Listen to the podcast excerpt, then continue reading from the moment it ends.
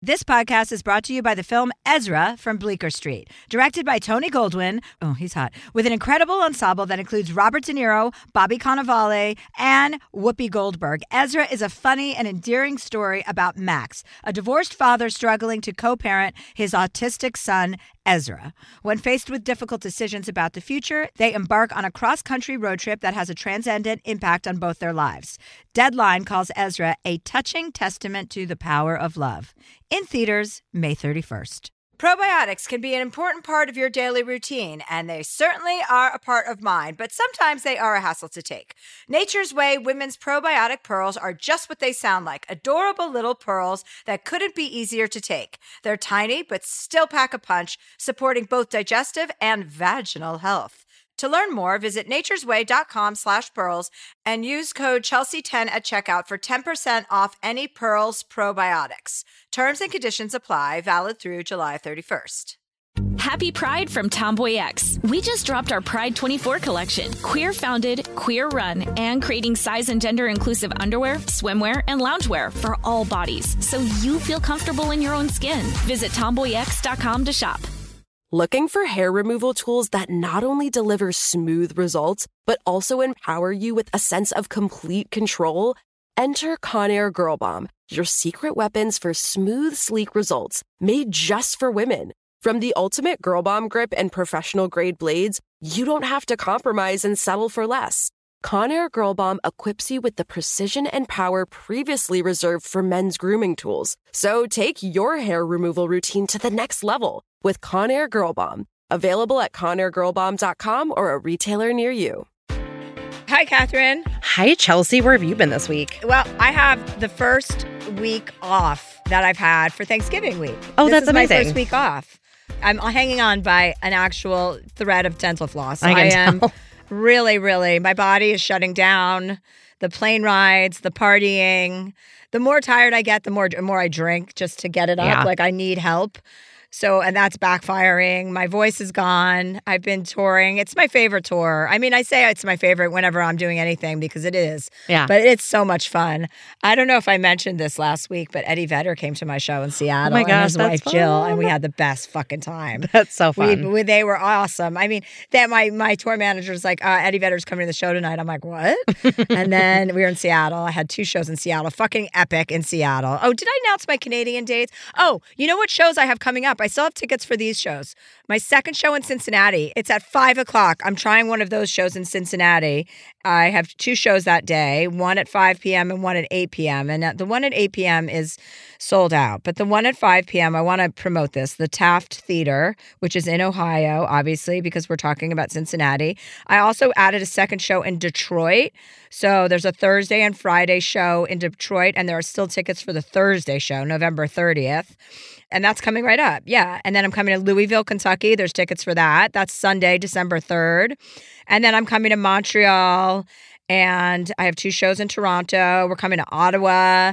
We're coming to Edmonton, Saskatoon, Winnipeg, Calgary. All of my Canadian lovers I'm coming to Victoria, Kelowna, Vancouver, and then Salt Lake City and Denver and Maricopa, Arizona and Richmond, Virginia. It just goes on and on and on. And that's my schedule like through May. But I didn't say all of the dates. I was just telling you the ones that have tickets. So if you want tickets, go to chelseahandler.com and come to my shows because they're so much fun and you might They meet- super duper yeah we had a we had a little after party because some of my friends my sister's friends were there. My sister wasn't there but her friends came. Mm-hmm. and then we had I had I ran into a girl that I hadn't seen since I waited tables 25 years Oh ago at a place called Roasty. I saw her Roberta. She came. Her husband's a doctor in Seattle. So my doctor in Seattle because I had my cardiomyopathy the Right. last time I was in Seattle they're friends and they came together to my show. So I Oh, that's saw my friend from 25 years ago who was awesome and I'm going to see her again in Whistler this winter and then I saw some other blast from the past. And we had this nice little after party in our green room, which was so fun. And then at midnight, I was like, it was Thursday night or Friday night. I had a show in Seattle on Friday and Saturday, and I left. And when I left at midnight, Eddie Vedder and his wife were still partying in my green room. With all your old kind friends. Of, that's the kind of spirit I like. I like it. That Yeah, sounds great. Yeah. So I mean, I have a lot of rock and roll connections this year. People, a lot of rock stars Dave are coming to my tour. Dave Grohl, yeah, well, Dave Grohl I've known for years. I love Dave Grohl, but a lot of rock stars are coming to my shows, and I'm fucking down with it. And now I need to start going to see their shows. Mm-hmm. So I think I'm going to see. I think I'm going to get a list since I'm going to be up in Canada and Whistler for a few months, doing all my Canadian dates after I'm done with my American dates, and then I come back for my American dates. I think I'm going to go see who the big guys who are coming through Vancouver and go to shows Yeah. because I love shows now. I used to hate concerts. Really? I don't know why, just because of the sheer mass of people. Like I'd rather be on the stage than in the crowd. Mhm. that makes sense though. Does it? Yeah. Some I mean, people love concerts. Yeah. It's different going to like a little hole in the wall concert versus like a big concert with all this like spectacle and special effects and everything. Like those are really fun. Yeah. I Yeah. mean, they're all fun, but I told Brad like mid pandemic when things were really bleak, I was like, it's kind of random, but like, let's go see Pearl Jam when this is all over. Like, for some reason, that to me was like, this, that will mean this is all over. So it's still But on my list. Listen to how cute he was. My so my tour manager goes, "Hey, okay, I'll, you know they came early to be backstage, so they weren't in the crowd." And they were like, "He's like Eddie Vedder's here." I go, "Bring him up." And Jill, his wife, who's fucking awesome too, and she they they came up and and they, he was like, "Oh, sorry, we didn't we didn't. I Aw. come in, have a drink." He goes, "Oh God, we don't want to bother you before you perform. Like we were just coming to the show. We didn't even expect to meet you." I'm like, "What, what are you talking about? You're Eddie Vedder. I know how it works when you go to a show and they're you're a celebrity and that you get to Yeah. meet the person mostly most often but I it was just so cute he was like so it's so amazing when you meet legends like that and they're so humble so they're not, he's not like a 1000 brown M&Ms person or whatever that writer no, was. That, no, he was drinking Corona and she drinks champagne, which is why I guess we had it because my tour manager spoke to their guy. But it was just so nice. I just love when there's surprises like that in the audience. That's so and that keeps happening on this tour. So I love it. Thank you. I love it. Mm. Well, Chelsea, next week is Thanksgiving. Oh. And I wonder, you know, I know your sister in law kind of has different She's I'm dealing with Olga over Christmas. I see her for Christmas, and I, we are all going to our. We're going skiing, my whole family. Yeah. And this is how nice I am. I'm moving out of my own fucking house. It so and renting my place so I can go be with my family in a nice bigger house because they really won't settle for anything less. And we need a nice house because there's so many of us. Yeah. So I'm moving out of my own house to go and move into this rental house with my family for a week. And then no, Thanksgiving I'm going to spend with Connie Britton. I'm going to Connie's Oh, house for Thanksgiving. Yeah. I'm going to be in LA. I have a week off. Chelsea, is there anybody in your life that you sort of like don't align with politically and like how do you deal with them at Thanksgiving, etc.? Well, no. I I mean, not in my family. Mhm. I don't really have people like that where we don't align politically. I mean, now with this everything that's going on, Right, that's right. more of an issue. I, I would assume because there's so many people that are so upset for multiple reasons. You know, Mhm, it's uh, mhm. it's horrifying what's happening on both sides, and the anti-Muslim behavior and the anti-Semitic behavior. So.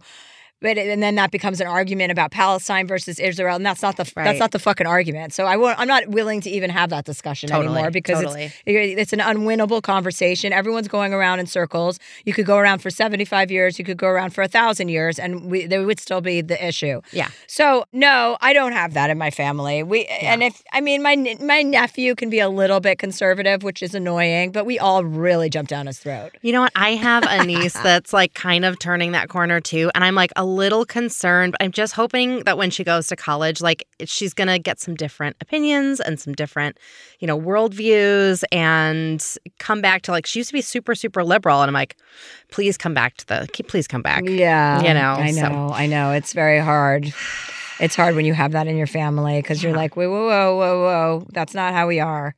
You can't hate people. Mhm, You just can't. mhm, like that's mhm. not I don't want to live in a world where there's so much hatred. Like I don't want Mhm. anyone to die or be Mhm, killed. I don't mhm. like that. Guess what? Like the solution is not continuing to kill. Like it's Yeah. just not. I know. not We should just send four women in there. We should just send, you know, fucking Angela Merkel, send uh, Christine Amanpour. She's Greta? very good about the Middle East. Yeah. Send Hillary Clinton and send Michelle Obama. Let them go in, come up with their solution, and then tell us what it's going to be. Send in Greta Thunberg just for, you know, good Thunberg. measure. I like Greta Thunberg. It is. It is actually technically pronounced Toonberry, but everyone Oh, says it? Thunberg. Yeah, like Oh, oh. Over there, they Well, say I stand Toonberry. corrected. like then. how cute is that? That's very cute.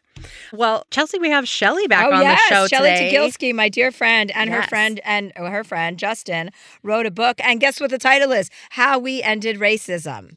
You know Shelly from this podcast because she runs Pandemic of Love, and I've talked about her organization many times. And she also had another book come out a few years ago that we talked about called "Sit Down to Rise Up." Shelly and Justin, welcome, welcome, welcome, welcome. Shelly, welcome back to the podcast, Justin. It's nice to finally meet you. So nice to meet you, Chelsea. I've heard a lot about you vis a vis Shelly and Yeah, a lot same. about your experience writing this book together. And the book is called How We Ended Racism, which is in the past tense. and We'll get to that. And I can't wait to dive into, first of all, the boldness of this title, which I love. And we can talk about how you guys came together first. Yeah, let's start there. Well, when we first, first, first came together was actually in the rodeo of our first books. And so I was going on a book tour and somebody said, Hey, you need to talk to this woman named Shelly because she knows everybody in the whole world, basically, and, and helps a lot of people in the world and she'll help you get to the right folks. And Shelly and I ended up connecting so deeply, like on our first call, which I think happens with Shelly when, you know, we're with good people. And the rest was really history in terms of how we started working together Yeah. So I was going to teach in Southside Chicago. I was invited through the Obama Foundation to teach there. And I was going to walk into a room with a bunch of mothers who lost their children to gun violence. And most of them are women of color. And what I recognized is that it would be really great to have a person of color in the room with me so that it wouldn't because I only had a very short time to be there and I realized usually it takes me a good 2 to 3 hours to even like get their trust, you know. And so I invited Justin just on a whim. I said, "Hey, what are you doing on this date? Can you can you come out to Chicago?" And he said, hmm, "Let me check." Sure, absolutely. I'm available. And so and we had never met. Never met in person. Yeah. We've never taught together in person. And it was a really rich and wonderful experience. It was amazing. We actually, it felt like I had been teaching with him for a really long time. And we we actually created bonds there that are, we still have now with that community, which is incredible. Wow, wow. Because she, I went to a gun violence retreat with Shelly once too. And we made a lot of food in the kitchen, organic food. I think we made a beet soup, a borscht. It was not what I was expecting at all. I was like, oh, there's a lot of team building here. But yes, I went to, and by the way, by the way, I haven't been asked back. So Justin, I just want to let you know you're obviously crushing it. Oh my God. Well, thank you. And Shelly's been on this podcast before. I, have talked about her foundation, which is her mutual aid foundation, which I've mentioned on the show multiple times, and she's helped out so many of our callers. It's called Pandemic of Love. And so, talk to us about Justin, your background. Like, where are you from, and where did you grow up, and give us all that stuff. Yeah, totally. I grew up in Northern California, actually, in a town called Pittsburgh, California. A lot of people don't know there's a Pittsburgh in California. No, my God, I didn't know we needed two of them. we don't, but this one, this one is uh, just like 20 minutes east of Berkeley. And I grew up actually in the hood, to be honest with you. I grew up in a home with gunshot holes on the outside of my house. And so when speaking in these kind of communities that Shelly's talking about, it's something that I've really lived. And, you know, one of the things that I talk about all the time, which kind of led me into the work that I do now, is I grew up kind of adapting to all of my trauma, being what I call a chronic overachiever just feeling like if I do enough, accomplish enough, succeed enough, if I'm always good, if I'm always perfect, then I'll finally be out of here. I'll finally be enough. And I overachieved my way to getting a full ride scholarship to go to UCLA. I moved to LA, went to LA, and it wasn't until I actually got to UCLA, came out of the closet, had extra money for the first time, was living in a safe neighborhood, and exhaled that I realized that I was absolutely depressed. Hmm. And I was asking this question of like, how is it that I have everything that I've said I've ever wanted and I'm and I'm depressed? And it's, you know, what sent me to a therapist for the first time ever. This was almost 20 years ago now at this point. And the therapist said to me, you should try meditation. And I literally said to him, Meta what? Like this is before the iPhone, right? I was like, I didn't know any black people meditating. I was like, I don't even know what you're talking about. And he said, It looks like you've been trying to find your happiness outside of yourself. And you've missed the only place you haven't looked within. And the thing is, Chelsea, like I, I had, ne- it's commonplace to say that now, like find your happiness within, but I had never even heard that phrase. So I like lift up my arms and I'm like, within what? Like where? Like, what are you talking about?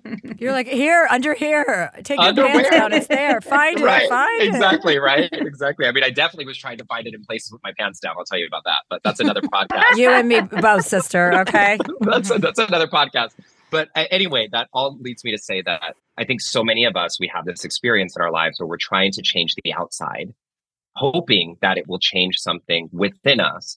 And we find and learn again and again and again that we can change our relationships, but we're never going to be a good in a good relationship if we haven't changed who we are. We can change our job, but our job is always going to feel like shit if we don't change who we are inside of those jobs. And so all of my work now that I've really dedicated my life to is helping people not just change what's on the outside, but change what's within. So I do that in a lot of different ways through through music and writing and teaching meditation and books. But Shelly and I really came together to write this book to help people understand the work that it takes for us to actually change the world in the way that we're all saying that we want it to change and who we'd have to become inside to really be able to show up for that. Yeah, I like what you just said. I I can relate to that a lot. Changing, you know, not the outside. I also think trying to control the outside, trying to control the outcome of things, right, is is, is never the yes. way forward. You know, controlling something without looking within you know, part of looking within is being able to understand that the outcome and the outside are not things you know you have to be able to go with the flow and move like with the you know with some would say with the universe. I would say that now. I used to i used to be like you. I'd be like oh god all that language is so frou frou but Yeah. it, once you get clicked in and you're moving and everything's in a flow state you understand the power of that. And then Yeah. the kind of power that that attracts and the kind of energy that that gives off and brings in. You're bringing in so many more people when you embody that. When you do look Yeah. within you understand yourself you realize oh i want to give out high vibes. I want to spread good vibes. I don't want to do the negative stuff. You know what i mean? My purpose here Yeah. is joy sunshine and laughter whatever your purpose is. So i love that. I can relate to that a lot. I feel like people often ask me, you know, I'm 35, I'm turning 36, and, and people often ask me, like, how are you teaching this stuff and doing this at such a young age? And I just feel like, honestly, I was just lucky enough to have hit rock bottom at such a young age and had the resources at Mm. UCLA to actually get help at that age. That was just younger, that I just happened to be starting this at a pathway that I think is before a lot of people do. And so I just feel really lucky that I get to be like a young queer black man who has been able to teach this work in these spaces. And that's why Shelly was talking about like us coming together. The diversity that is happening in the world as it relates to wellness and well-being, it takes people being able to see people who look like them. And it's Yeah. just I feel grateful every day that I get to be representative of a community that sometimes isn't represented in this work in this world. So Okay, so let's talk about this book and what's inside this book. Obviously, it's a very bold title choice, and explain to us how you got there and then what people are going to be able to learn from reading this. Yeah, so Justin and I are both Garrison Fellows, the Garrison Institute, which is in I'm, al- I'm also a fellow, Shelly, so just back the fuck up, okay? so okay. Um, so yeah, Welcome to the podcast. back up, Shelly. back it up. Where do you want me to back it up? Shelly, that's very inappropriate. That's that's really not the kind of book we're talking about, okay? I can't believe you would reduce our podcast to this. That's Justin's other book.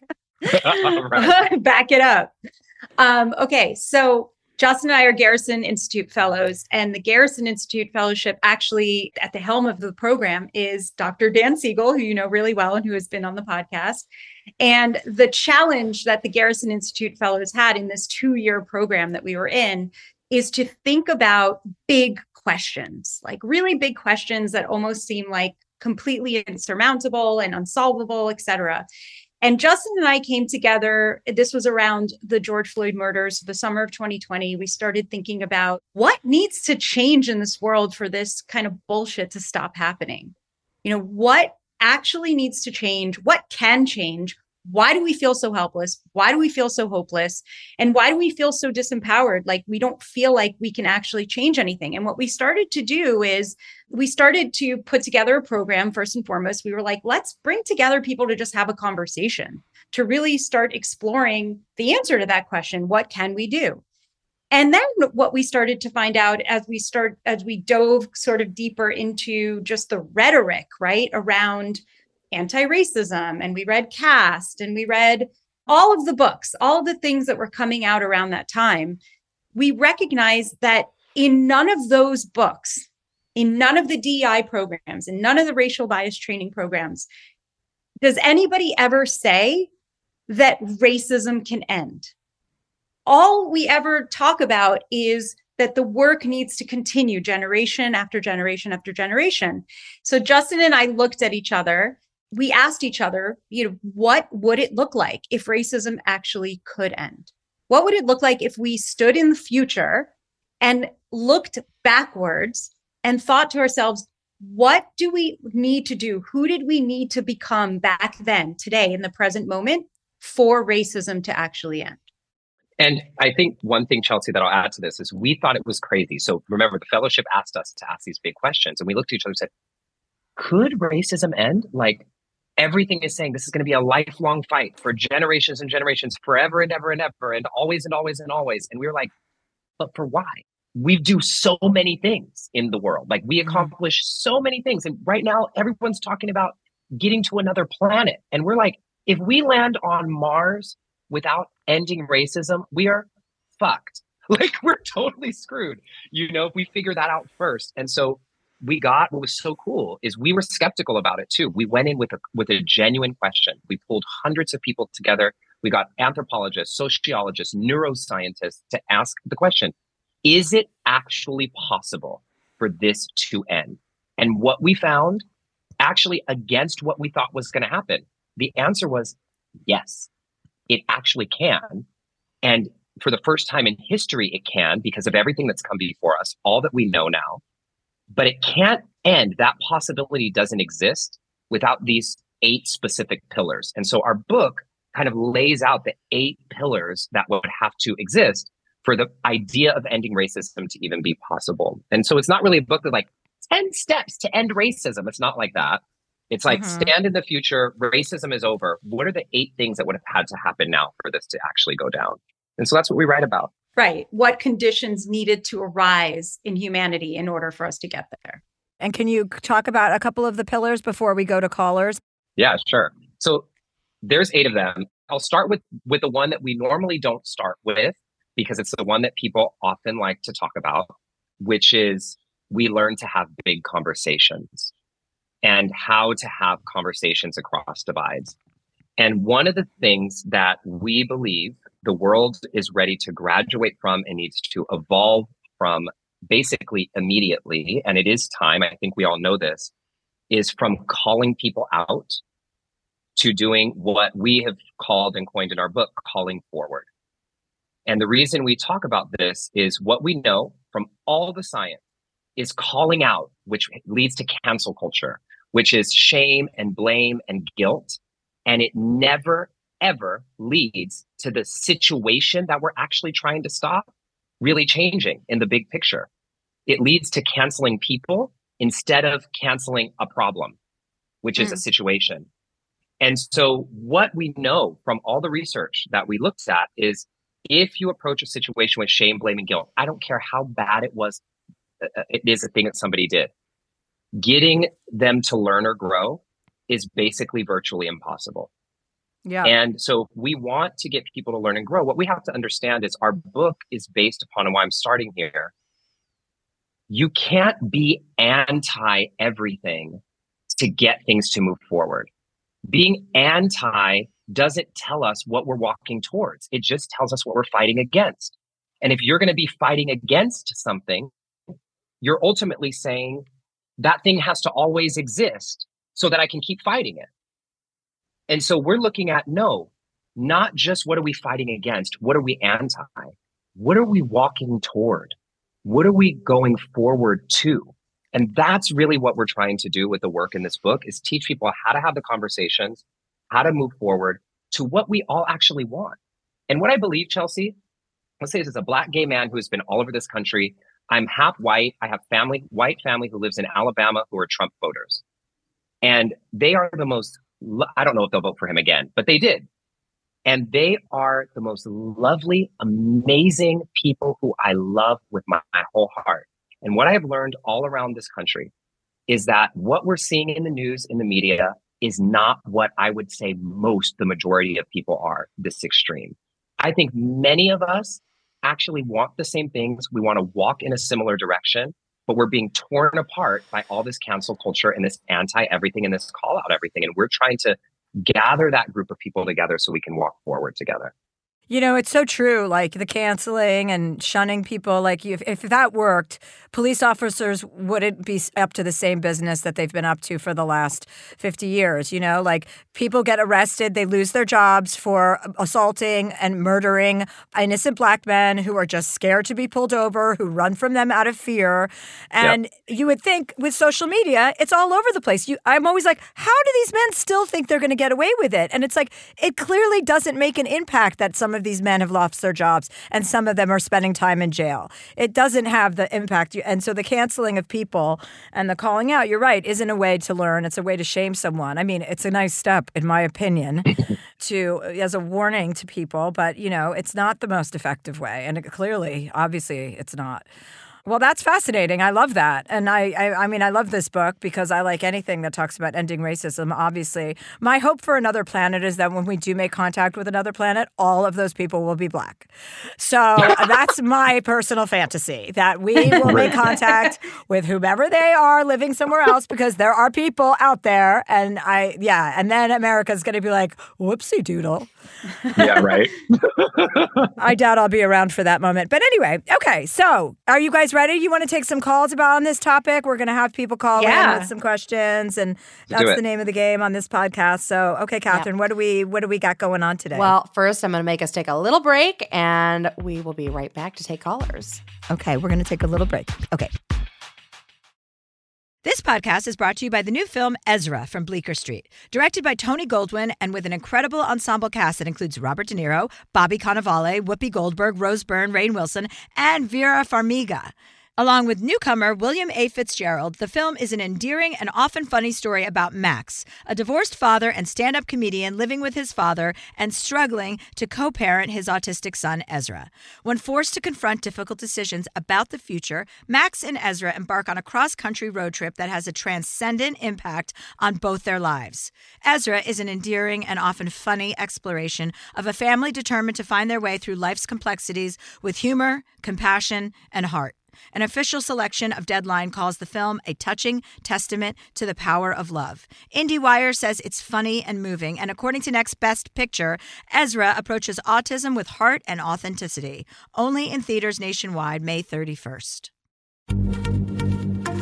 Happy Pride from Tomboy X, celebrating pride in the queer community all year. Queer founded, queer run, and the makers of the original boxer briefs for women, creating sustainable size and gender inclusive underwear, swimwear, and loungewear for all bodies so you feel comfortable in your own skin. Tomboy X just dropped their Pride 24 collection. Obsessively fit tested for all day comfort in sizes 3 extra small through 6X. Visit tomboyx.com. Hi, it's Chelsea here. If you've noticed that your hair isn't looking as full as it used to, Xyon Health is here to help. Xyon stands out as the experts in men's and women's hair loss treatments. I didn't realize that up to 50% of women struggle with hair loss which is weird because we need to be talking about that more. Xyon has treatments for all stages of life, including for hair loss due to menopause or pregnancy. Xyon offers medicated and non medicated solutions that are developed by dermatologists to maximize the growth and density of your hair. Getting a prescription is simple. Their online consultation platform gives you convenient access to personalized treatment plans. Hair loss gets more and more difficult to treat the longer you wait, so seek help with them soon soon. Visit xyonhealth.com to get started. That's xyonhealth.com. Xfinity has free premium networks for everyone this month, no matter what kind of entertainment you love. Addicted to true crime? Catch killer cases and more spine-tingling shows on A&E Crime Central. Crave adventure? Explore Asian action movies on Hi-YAH. Searching for something extreme? Check out skating, snowboarding, and more on Fuel TV Plus, the global home of action sports. And find crowd-pleasing bops on iHeartRadio's Hit Nation playlist. There's new free shows and movies to love every week. Say free this week in your Xfinity voice remote. And we're back. We're back. Oh, I have a little frog in my throat. Excuse me. I had a coffee this morning and I'm fucking bouncing off the walls. I don't normally drink coffee. That's not your usual thing. well, we're actually going to start with a caller. Usually we start with an easy one, but I know you guys can handle it. So, Abigail is in Colorado. She is 35 and she says, My husband and I have been together for six years. We have different political views, and his friends share his views. My husband and I have never had any major issues about our conflicting views other than being annoyed from time to time. Most of the big issues we agree on. His close friend comes over a couple times a month and spends several hours drinking. Early in our relationship, I actually enjoyed it and would even suggest it. The problem is, his friend loves to bring up topics that make me uncomfortable. One being politics, but there are many and they're offensive. It's only after he gets drunk, and it always feels like an attack because he knows where I stand on most issues. I feel like he just wants a reaction. If I react, then I get very defensive and never say what I really want to because I'm afraid of being so reactive. If I say nothing, I spin out for weeks thinking about what I should have said. It's maddening. My husband always gets pretty quiet when this behavior happens. He knows I don't need anyone to defend me, I'm a big girl, but I can't take it anymore. I don't want my husband to not hang out with his friends, and I appreciate that they always hang out here instead of going to bars. I've been meditating, listening to podcasts, and reading lots of books like Letting Go and The Untethered Soul, trying to let go of my negative feelings towards him. What should I do, Abigail? Hi, Abigail. Hi. Hi. This is Shelly and Justin. They're our guests today. They wrote a book that relates to what you're talking about. I don't know how people do it. I'm like you. Listen, I'm like you. But people like that, especially someone who's trying to get a rise out of you, you better figure out the toolkit to, as my friend would say, water ski above it all. You cannot engage with somebody who's trying to wind you up. I mean, if that's not the dynamic between men and women that also needs to end, that is the most annoying thing for a man to sit there and needle you about something he knows you're passionate about. So I would just, I would really try and use all of your toolkit so that you can A, either laugh at anything he says and just belittle that, not in a belittling way of him, but just belittling his behavior. Like, I'm not engaging with you. That's just too ridiculous. You're too ridiculous. Like, I'll talk to you about regular things, but you're just trying to get me upset. And I'm like, it's just too stupid. And also, do you need to be subjecting yourself to him? Because what reason? Because you like your husband to be home drinking rather than out drinking? No, I mean, that's nice. Don't get me wrong, just to not think about like drinking and driving and stuff like that. But other than that, it's just his friend that he's been best friends with for like, I don't even know, like 20 years. So I definitely don't want to try to like create any sort of wedge. That's not it. I just wish he would stop doing this because like I said, like he doesn't even remember the conversations, which is just crazy. well, which is even more ridiculous for you to be upset about. You know right. what I mean? He's drunk and just blah blah blah blah blah blah blah. You don't even need to engage with that. And at a certain at a certain point, when someone's that drunk, like you're totally able to have them leave or remove yourself from the situation. Like there's no reason to subject yourself to that.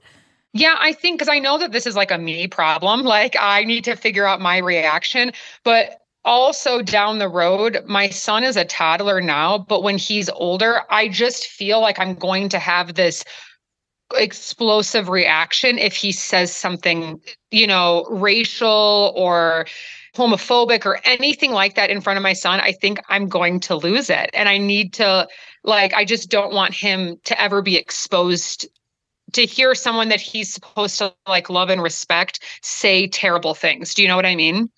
Well, that's mm-hmm. your job as a parent to not have those people around your children voluntarily. A, I mean, hot parenting tips for me. B, anytime you lose your shit, you've lost the argument. So yeah. anytime you are up in arms and screaming and yelling, it's nobody takes that seriously. So it is a practice to control yourself. I used to do that all the time. It's not effective. It doesn't work. When you make a point quietly and directly, it has much more of an impact than you jumping around screaming and yelling and being defensive. Shelly and Justin, over to you. Thoughts, feelings? Oh yeah. Abigail, I feel so understanding of what you're dealing with it reminds me of somebody that we wrote about in, in our book named Joe who like dealt with this with his coworkers. He was like going out to lunch with his coworkers again and again. And there was a few coworkers who just kept saying racist jokes, who kept saying all these remarks, and he didn't know what to say. And I want to just have there's a section in our book where we walk people step by step through how to set boundaries and in a way that actually works and is meaningful. And I want to honestly, I just want to promise you that we're going to give you a gift of our book ourselves. So we're going to send it to you so that you have a copy of it to walk through this step by step. But I want to give you a piece of this here that I think is really important to know. And then I'll pass it to Shelly. a big part of the reason why we don't set boundaries, we lie to ourselves and convince ourselves that we're not setting the boundary because, oh, I don't want to create a wedge between my husband and his friend. Or I don't want, I, I want to make sure that I don't ruffle any feathers, or I want to make sure that I'm being nice. And we kind of act like the reason we're not setting boundaries is because we're so nice. But what we've actually learned from all the studies around this is it's actually the opposite. We're not setting boundaries because we don't want to have to sit with having caused someone else disappointment.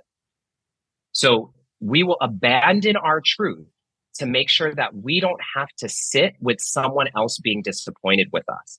And so we'll let ourselves continue to get run over, continue to be upset, continue to be angry, continue to be, in some cases, this is not the situation that you're in, but like abused or bothered, all so that we don't have to have somebody go, I'm a little disappointed in you. And so if you could just own that a part of the reason you're not saying anything is not because you don't really feel strongly about this. And It is not because you maybe don't have the tools to speak about it when you're all sober and bring it up in a meaningful way, eh, but it's because you're afraid of you having to sit with the reaction of if he gets upset or if your husband gets upset about it. And so this might be a starting point for the conversation is share the dilemma. Instead of going in with this anger and solution, share the dilemma and start with your husband and say, Hey, I want to talk to you about something. Here's the dilemma. You're not going in with this hard boundary answer. I need him to stop. It's, Hey, I really love your best friend and I want us to all be able to stay really close. And I care about him and I love when he's over. And at the same time, it's really important to me that we're creating an environment where we're not talking about these things because it really bothers me. What do you think we should do? How can we handle this together? Mm-hmm. That's a whole different way of setting boundaries. And now you're involving your Mm-hmm. husband and you're a team actually wondering how to do this. And you have the same conversation with him. Hey, he doesn't even realize this is even happening. Shelly, I'll let you jump in. I don't want to monopolize this. I know you have something to say. Here. That's very good advice. Yeah. Very good advice. I love it. That's super helpful. No, I mean, yeah, there's not a lot to add here. You know, I, I what I will say is that I I personally had this experience with my husband, Jason's friend, best friend, and he would constantly say really sexist and aggressive things. They would he would come over on Sundays, they would watch football games. And it would just, you know, it would be fine when he got there. And my son was always at home as well and looked up to his quote unquote uncle and um, it became really challenging for me to be in the same room as my husband and his friend when he came over and they started drinking so i i made a conscious decision definitely did what justin said you know raise the dilemma and didn't and then she also started drinking. That's how she had. like, you know what? If you can't beat them, join them. but not with them but not with them yeah basically you know you have the choice you, i feel like you're kind of giving your power away in a sense and i recognize that like the one thing that i can control is where i am physically when this person comes over or whether or not you know if you're concerned about you know you said uh, you know i don't necessarily want them to it's nice that he's at home but i'm just thinking to myself like maybe it doesn't always have to be at your home you know? We live in an uber world like yes they're drinking and driving so then you drive them to the bar and Yeah. you know and you can have your husband uber back or you can send him the uber you can go pick him up or there's so many different options as well. But the idea is like don't give your power away. Don't put yourself in a situation. I removed myself from that situation and eventually i will tell you that became a little bit wiser about it and was like, why doesn't Shelly ever want to hang out with us anymore? And I finally, when he was sober and he was willing to come to the table and have this conversation, I had this conversation with him. And I will say that he actually apologized for his behavior and was a little bit more conscious about it. At that point, I still couldn't stand him, but still. Yeah, I mean, it, it's also it's just a nice test for you. You know what I mean? To see how you can Yeah. handle a situation that is difficult, that is causing you distress, and and handle this in a different way. Like you know, you probably haven't had to deal with this specific uh, you know situation before, but handle it. And you're gonna feel so good after you do handle it. You know, obviously when when he's not drinking, you can't talk to someone when they're drunk or in a blackout Yeah. for that matter. Yeah. But you know, there are many different avenues to like address this. Uh, first with your husband, and then you know, in a very mature and affectionate way, even. Exactly. Yeah, and I think also, you know, of course, you want to keep your child away from this, but whether it's from this guy or in seventh grade or in college, he will be exposed to mm-hmm. these types of opinions. I know. This is something I'm dealing with, like with my nieces and nephews, and just to be there to have those conversations from the other side, like, well, this is what I believe, and this is how I mm. feel about it. I think is so important that they just hear that other side all along. Yeah, I totally Yeah. agree. Honestly, Abigail, that's what I was going to say is the most important thing for your son. You're not going to be able to protect him from these conversations. I mean, maybe you can protect him from it in your home. I'm not saying not to say anything, but what you can do is model for him how he can show up inside of these conversations. And that's where you get to really make a big difference. Also you have every right to tell him i mean that's a perfect in. It's like i don't i don't want my son hearing any of this stuff. Those are your opinions. You're entitled to have them but not when you're at my house as my guest. Like i don't need my child hearing that in his under his own roof. This is a safe place for him and i'm his mother and i have every right to protect him from that. Mm-hmm. You know he's going to hear that outside in the outside world but not under my house not in my house. Like come on. That's not Yeah. your belief system. You that's not part of what you have to put up with. So Yeah. No, that's all super helpful. I think I just needed to hear someone tell me like saying nothing is so much more powerful than trying to engage because anytime I've tried to educate or just try to listen or try it just it never it always makes me spiral later and it always makes him feel like he won or whatever like and I just I need to not engage. Um, right Yeah. Well, thank you so much, Abigail, and good luck. It's a tricky situation. take care abigail Thank you so much. Yeah. Thank you. Thank you, dear. Thank you. This podcast is brought to you by the new film Ezra from Bleecker Street, directed by Tony Goldwyn and with an incredible ensemble cast that includes Robert De Niro, Bobby Cannavale, Whoopi Goldberg, Rose Byrne, Rainn Wilson, and Vera Farmiga. Along with newcomer William A. Fitzgerald, the film is an endearing and often funny story about Max, a divorced father and stand up comedian living with his father and struggling to co parent his autistic son, Ezra. When forced to confront difficult decisions about the future, Max and Ezra embark on a cross country road trip that has a transcendent impact on both their lives. Ezra is an endearing and often funny exploration of a family determined to find their way through life's complexities with humor, compassion, and heart.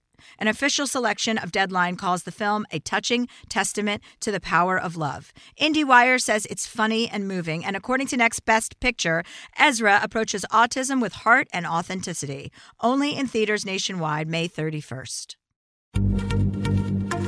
Happy Pride from Tomboy X, celebrating pride in the queer community all year. Queer founded, queer run, and the makers of the original boxer briefs for women, creating sustainable size and gender inclusive underwear, swimwear, and loungewear for all bodies so you feel comfortable in your own skin.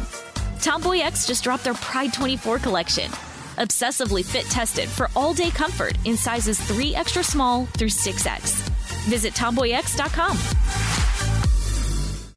Hi, it's Chelsea here. If you've noticed that your hair isn't looking as full as it used to, Xyon Health is here to help. Xyon stands out as the experts in men's and women's hair loss treatments.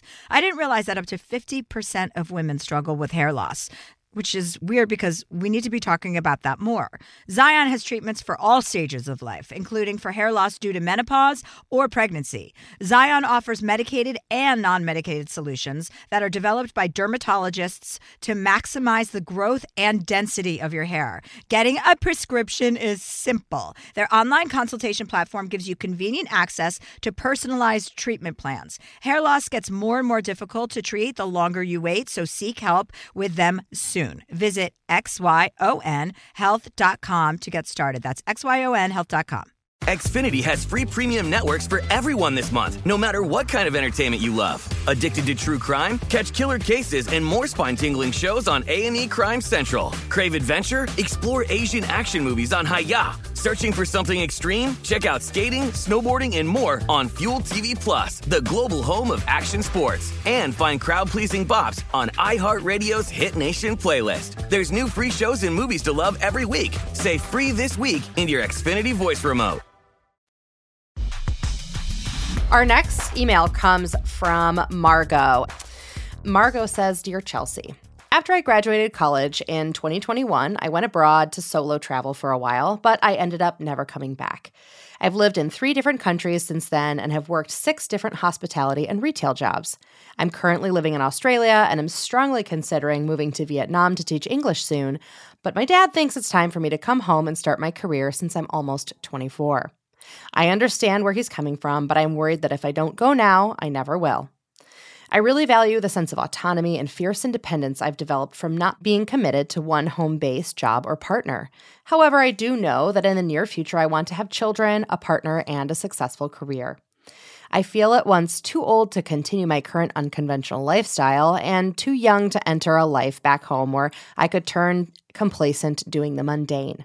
Do you think I should get serious or stay adventurous? Or is there a way I can keep the sense of wonder and freedom even without traveling and while I'm trying to join the corporate ladder, get married, and have kids? I don't know, girl. Margot. She's 24, you say? Almost 24. Shelly, would you like to begin? Almost 20. Jeez, We man. all- Wow. I'm going to save my feedback for the very end. Okay, we're uh, all. We're all wow. like, I'm oh. just like, wow. I'm I'm floored. I mean, it's interesting because I spent the first, you know, 20 years of my life climbing the corporate ladder, doing everything that people told me I should be doing, you know, went to school, got a master's degree, did everything the right way, got the corner office, you know, made a great salary. And like Joseph was saying earlier about his life, like it was the most miserable I'd ever been in my life. And it finally, at the age of like 40, I was like, burn this all to the ground, you know, threw the match behind me and was like, let's go. Let's go live this wanderlust, adventurous life that I didn't really have an opportunity to do when I was younger. And so I would say that, especially because she's only, it seems like 24, wow, you know, you're a quarter of a century old almost. It's hard to like imagine what life will be like at age 50. But if you, you know, you're thinking about what your parents or your father is telling you you should be doing.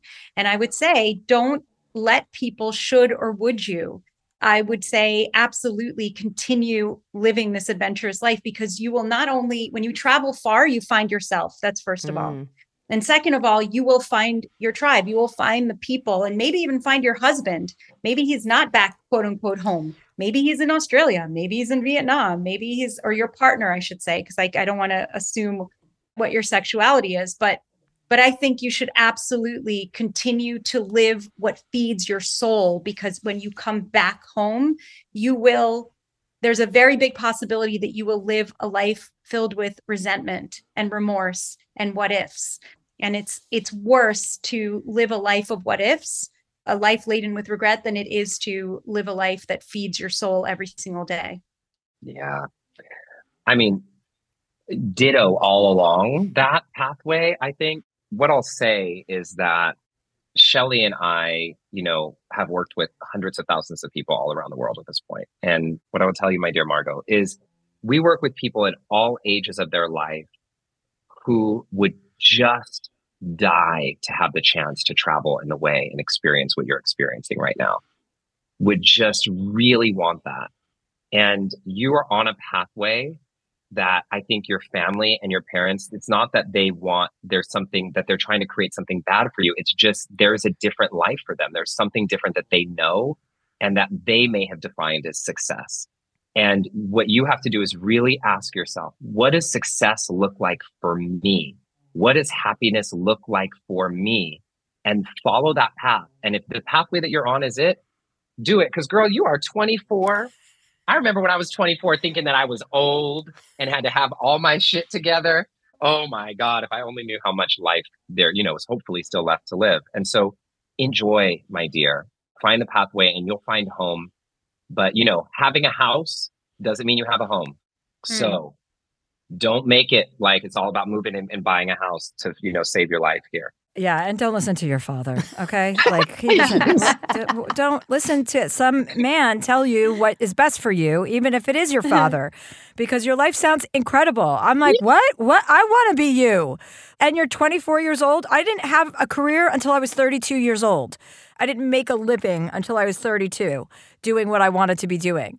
So I think you should stay there, go to Vietnam, go then go go to Laos, go wherever the fuck you feel like going, do whatever you want, and don't put a time limit on anything.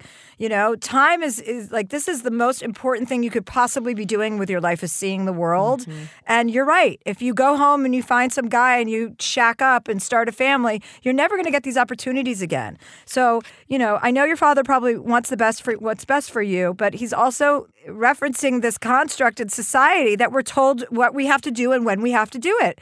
And I say fuck you to all of that. You know, you have to follow what you want to do and be passionate about who you are and not listen to anybody who's trying to explain to you what's best for you because only you know that. And that's what I have to say about that. Hallelujah. Amen. Amen. Hallelujah. Well, there you go, Margot. Hallelujah. So there you go, Margot. Okay, don't fuck this up. Send us a postcard Yeah. from Vietnam. Yeah, we better not be seeing you in these parts of the woods. Yes. Our next call is from Laura. She is in Curacao and is a nutritionist. Dear Chelsea, after suffering four small strokes in a row last December, my life has been a really a roller coaster ride. Through depression and back, almost nine months later, I can finally say I feel a bit like myself again. Your special and podcast has been the first thing to get me laughing again in months. So thanks for that. Now, here's my question I have severe ADHD and have tried and really want to meditate, but it's been absolute hell. And I truly mean this with all the respect in the world, but I figured if you can meditate and actually enjoy it, isn't it possible for everyone? I tried every app there is. I tried first thing in the morning, tried at night. After eight weeks of hating it and not seeing even the tiniest change, I gave up. Again, my mind doesn't want to deal with another thing to check off my already never ending to do list. Would love your advice on how to make meditation enjoyable. Much love from the Caribbean, Laura. Hi, Laura. Hello. Hi, Laura. Our special guests today are Justin and Shelly. They wrote a book called How We Ended Racism. So, Shelly has a lot of experience, well, so does Justin, with meditation. So, Shelly, why don't you start first about meditation and ADHD and how you combine the two? Absolutely. So, Well, can I be an ADHDer and say this is fucking awesome? Yeah, yeah, you can. absolutely. interrupt and interrupt you right away. Yeah, you just keep interrupting us. I mean, and then we'll get the picture. no problem. Yeah. And what's fucking awesome is the sunshine and your sunglasses, and you're sitting outside in a tank top somewhere in the Caribbean. Let me say that I am married to someone who also does not enjoy meditation in any way doesn't necessarily see the the benefits if you will and what i will tell you is that there are many modalities to meditation i think there's this stigma that you have to you know, sit down, cross legged, do an app, close your eyes, do breathing exercises. And that's actually not true at all. When my husband, for example, plays guitar, he's meditating for sure. He's lost in some other universe and that is his way, that is his meditation. Hmm. When I have a friend who's who's a runner and when she runs and trains for marathons, you know, she runs long distances. She's completely I tried that now, yeah. well, I mean, I think the idea is that there's something that is there, whether it's when you're walking along the beach because you're in the Caribbean, when you're swimming, when you're paddleboarding, when you're, where do you find that your mind is the quietest? You know, where there's got to be something, there's got to be one thing. Yeah. If it's listening to music, if it's playing music, if it's, but the idea is that wherever you find that bliss, wherever you find that moment, then I would say that's where you should go to meditate, right? That because I think this stigma of like I have to do it in a certain way or use a particular app or something is is not correct. It's not correct Okay. at all. And the other thing I will tell you is that there's also, you know, benefits to just mini meditations or micro habits. And so what I will say to you is that even if you're just doing breathing exercises throughout the day that takes 16 seconds, 10 seconds. You know, Chelsea, I remember you and I were talking about the meditation exercise of 618 or 478, which is like breathing in for four, holding for seven, exhaling out for eight. What that does is it recalibrates your vagus nerve so that you can calm yourself, you can center yourself. Even if you just do that every time you wash your hands, right? After you go to the bathroom or you're in the kitchen or whatever, and you start incorporating these mini habits in your life, that is meditation too. That's also a form of meditation, and you can get the benefits of it. Right? Because it recenters you, it brings you back to the present moment, and you're able to now not just necessarily react, or you're able to be self aware that your mind has wandered. Oh, my mind wandered. Let me bring it back. And so, Yeah. in long forms, that may not work for you, but in short forms, that is maybe there's a way that it'll give you a sense of self awareness. Yeah. And Laura, where is that place that you find bliss? It's difficult because I don't know, like you always make jokes that you have ADHD, but if you have it, it's just it's not something that's that goes away. I have about 800 channels in my head that are constantly Mhm. giving some kind of signal, and it's very rare that they're completely turned off. Some like if I'm caught in a really, really, really good show on Netflix, then that that sometimes you lose yourself in something like that. Mm-hmm. If it's a really good book, but I'm not like I tried marathon running. I did an ultra thing. I, it's just my brain doesn't fucking stop. It doesn't stop. It doesn't stop, but what you can, I, I, I hear you, and you're right. I don't have ADHD properly, so I don't know. You know, I'm always just joking about it. I think I have more ADD, but No, but it's fine. It's funny. I laugh my ass off. but I think that whatever you can do to just relinquish all of the noise, like the added noise, since you already have so much noise in your head, whatever activity can allow you to put your phone away for an hour, two hours, whatever the best challenge is for you. Maybe it's 30 minutes to begin with, maybe it's 10 minutes, but put your phone away and get lost in the activity of what you're doing. And reading a book is a perfect example. If it's a really good book and you get lost in it, doesn't that feel so good when you realize, oh, I've been reading It for does. 30 minutes and I haven't even looked at my phone? Yeah, but I was gonna suggest, and this is the thing, I need my phone for it because what I've noticed is that your podcast, that's how it started. Because I don't listen much to podcasts, but I was looking for something because my brain was going after I had the strokes, it was I had to go off all the meds and anyways, it was fucking horrible. And I was trying to find some way to focus so I could do my job because I own my own company. Uh, I cook for people.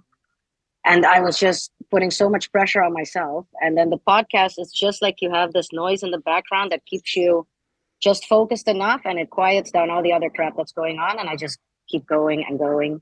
So it would involve my phone, but it is like listening. It's very soothing. You wouldn't think it, but it is. That's okay that you're listening on your phone as long as you're not on your phone while you're enjoying the activity. Like, don't interrupt Yeah. that activity with other activities.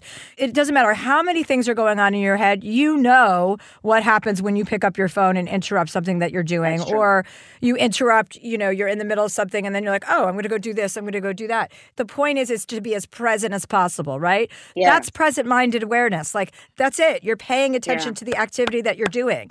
And the mm-hmm. goal is to find the activity that brings you to that so that the voices are a little bit duller and all of the traction that's going on in your head becomes a little bit less chaotic. And when you notice that you're feeling that way, then that's an activity that you should do again, you know, Yeah. with the intention of, okay, I'm going to put my phone away for this amount of time. Whatever your big distractions are, to remove them from the thing that is going to make you just really be focused and pay attention. And I uh, promise you that if you keep practicing this, I gave up. I have to be honest. I had a good like eight week cycle going and then I fucking gave up. I know, but you're not going to be able to meditate right now. So just what we're saying is find the show, find the book, find the podcast, whatever it is, and practice doing that for a certain amount of time every day. And I promise you, you will start to become more focused. You won't, you know, you don't believe that now, but it will. So that's a gift you're just going to give to yourself. All right. Justin, did you want to chime in? Yeah, I would love to actually, Laura. So there's this really amazing book that I know it's one of the best books that I've ever seen on meditation. And it's written specifically for meditation. Like one of the titles originally was going to be meditation for people who can't who can't stop thinking. Uh, but that's not the actual title. The title is "Stay Woke: A Meditation Guide for the Rest of Us." And I happen to write. I happen to write this book. Do, do, do, do, shameless plug. I No, but- just but in all- recently learned the word plug. I, I recently learned what that is. I have a different definition for plug. Yeah, I do too. There's But- three actually. right a few a few but no i'm, I'm actually Yeah. sharing this with you because i'm one of these people who i don't have adhd but i can't stop thinking and one of hmm. the biggest myths about meditating it is a myth it is a lie it's bullshit no one's ever done it ever in their life and if they told you they've done it they're a liar people say that they if they to meditate i have to get my thoughts to stop or get my mind to stop thinking that would literally be like saying oh i'm going to meditate i need to get my heart to stop beating if your mind stops thinking you're dead. Like the mind thinks. Yeah. That's what it does. Yeah. That's literally what it does. Like the heart beats. That's what it does, whether we like it or not. And Mhm. what we have to learn how to do when we're meditating or anything that brings us into this state is what we're really hoping for is to get our thoughts to work for us instead of against us.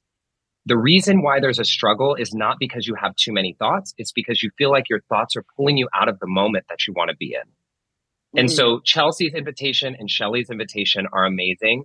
But I really want to invite you into this nuance to think I'm hearing you talk about your thoughts like a problem. Hmm. And I want you first to reorient yourself to say that you and your mind is not a problem. Mhm. That's actually the thing. You've got a diagnosis that sometimes when we get these, now we run this story in our head that says, my brain's a problem. And if. Yeah. if you have a No, problem, you're going to be fixing it, right?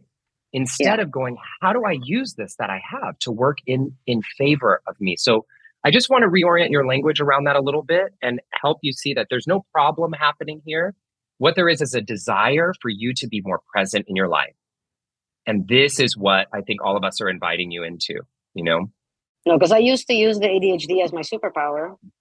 Like you can do so much stuff, Mhm. but after I got sick, my mind just kind of became my enemy. Well, and I think Mm. too, because you've had, you know, some traumatic brain events, Yeah. Yeah. you may need some time to heal a bit, you know? That's that, and that is everyone kept saying, "Give it time, give it time," and we're I think ten months in now, and only now I'm starting to feel a bit like Yeah. myself again. Yeah. And that's and I am, and I have like a journal. I listen to your shit. I tried the 21 days, a habit forming thing. I did it. I'm still doing it. I bought a special journal for it to do it in the morning and the evening. And I noticed that with certain things, I really, really do try to be grateful. Like certain things that I couldn't be grateful a few months ago, that I'm like, oh, I'm sleeping again, you know, shit like that.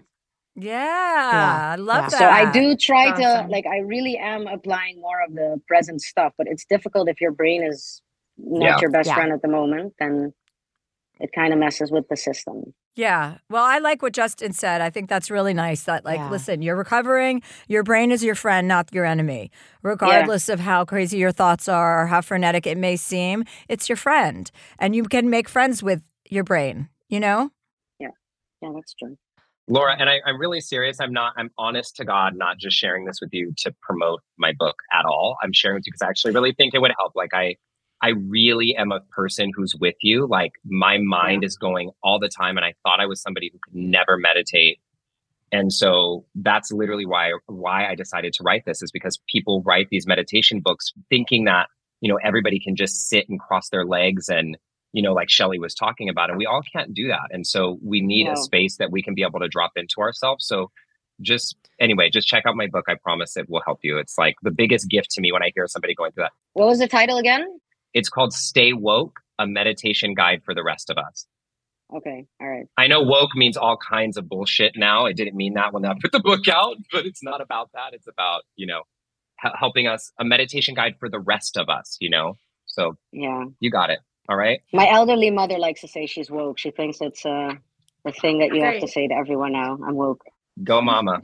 Well, I feel like this was a very productive phone call. Yeah. yeah, I hope it was helpful. This is very cool. You need to come perform here. This is we're, I'm, I live on an island called Curacao. It's next to Aruba, All right, Beautiful. Well, I'll be there. I'll be there this weekend.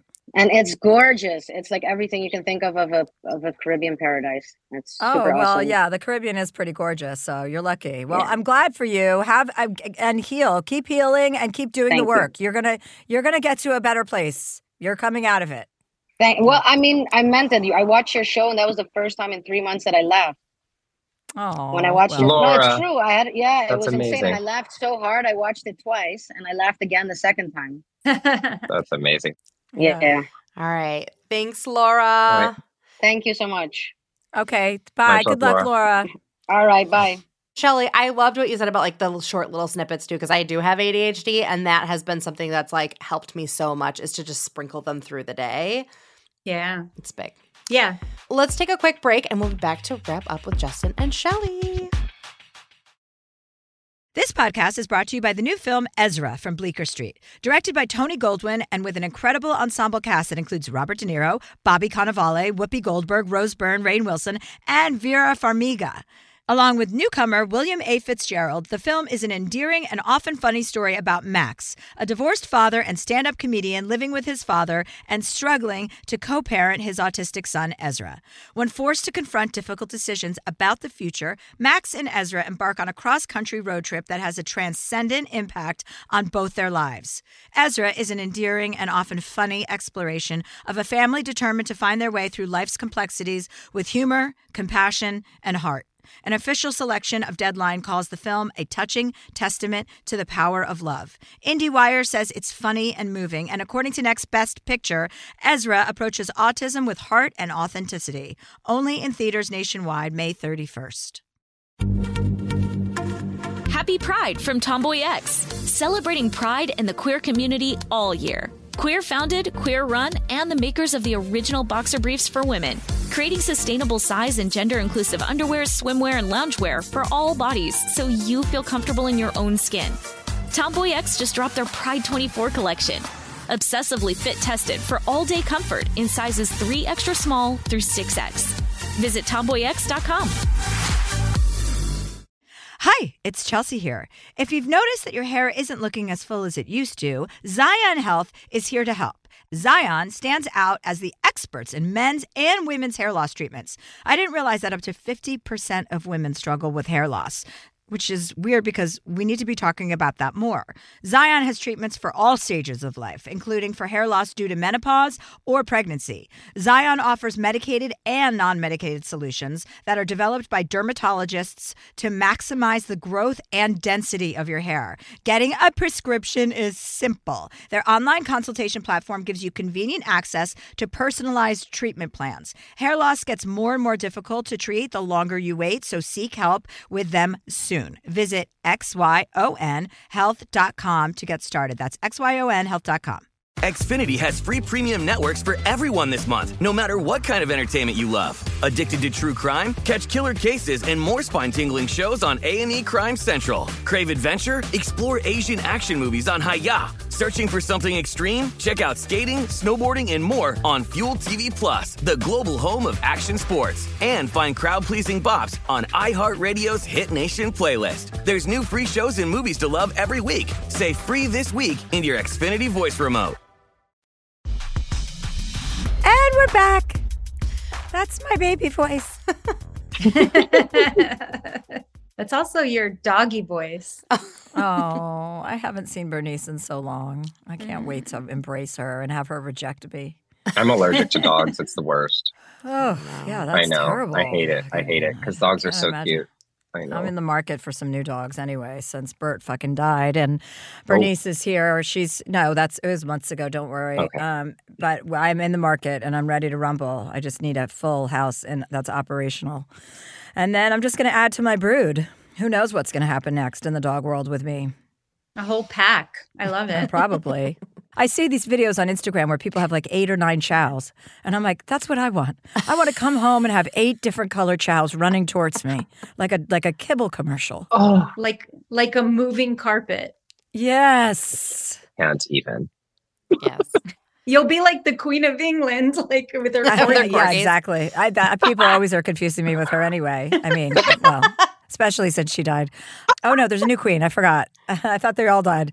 Anyway, thank you guys for being on the show. I appreciate both of your advice. It was very great, actually. You guys both gave great advice. And the book is called How We Ended Racism by Shelly Tygielski and Justin Michael Williams.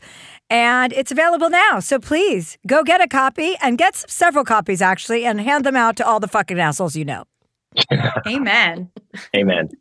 Let's do this together. Amen. Thank you, guys. Thank, Thank you for having us, Thanks, Chelsea. This was so fun. Yeah, Much my love. pleasure. Thank you for coming on. Appreciate it. Bye. Bye. Chelsea, do you have some new dates for us? Oh, you know I do. You know I do. I have a lot of, we added lots of Canadian cities, Canadians. I'm coming. We added about 15 new tour dates. I'm coming to Denver again, Salt Lake City, Vancouver, Richmond, Virginia, Santa Rosa, California, Gary, Indiana, Baltimore, Verona, New York, and about seven dates in Canada. So go to chelseahandler.com. I am performing everywhere. I will be on tour all uh, for the rest of the year through December. And then next year, I'm going to be touring all year. So come and get it, you guys. It's good times and it's a very much needed reprieve from all the fucking madness that's going on in this world. So I'm here to bring joy and sunshine. Do you have a holiday themed question for Chelsea? Please send us all the questions you need answered about crazy family get togethers, arguing over which cranberry sauce recipe to use, and all your holiday drama. Just send your questions to Dear Chelsea Podcast at gmail.com. Dear Chelsea is edited and engineered by Brad Dickert, executive producer Catherine Law. And be sure to check out our merch at chelseahandler.com. This show is sponsored by BetterHelp. It's a simple truth. No matter who you are, mental health challenges can affect you, and how you manage them can make all the difference. That's why everyone should have access to mental health support that meets them where they are and helps them get through. BetterHelp provides online therapy on your schedule. It's flexible, simple to use, and more affordable than in person therapy. Connect with a licensed therapist selected just for you. Learn more at betterhelp.com. That's betterhelp.com. Here's an important life tip. It is absolutely essential that you always know where to find a delicious sandwich at a moment's notice. Usually the answer is as easy as Jimmy John's. You know you're always getting some good sandwiches because they make them with fresh baked bread, premium quality meats, and hand sliced veggies. Like their Italian nightclub made with salami, capicola, ham, and provolone. Everybody loves that one. So if you're looking for the sandwich of sandwiches, order on the Jimmy John's app or online at jimmyjohns.com today. Happy Pride from Tomboy X. We just dropped our Pride 24 collection. Queer founded, queer run, and creating size and gender inclusive underwear, swimwear, and loungewear for all bodies so you feel comfortable in your own skin. Visit tomboyx.com to shop. Looking for hair removal tools that not only deliver smooth results, but also empower you with a sense of complete control? Enter Conair Girl Bomb, your secret weapons for smooth, sleek results made just for women. From the ultimate Girl Bomb grip and professional grade blades, you don't have to compromise and settle for less. Conair Girl Bomb equips you with the precision and power previously reserved for men's grooming tools. So take your hair removal routine to the next level with Conair Girl Bomb. Available at ConairGirlBomb.com or a retailer near you.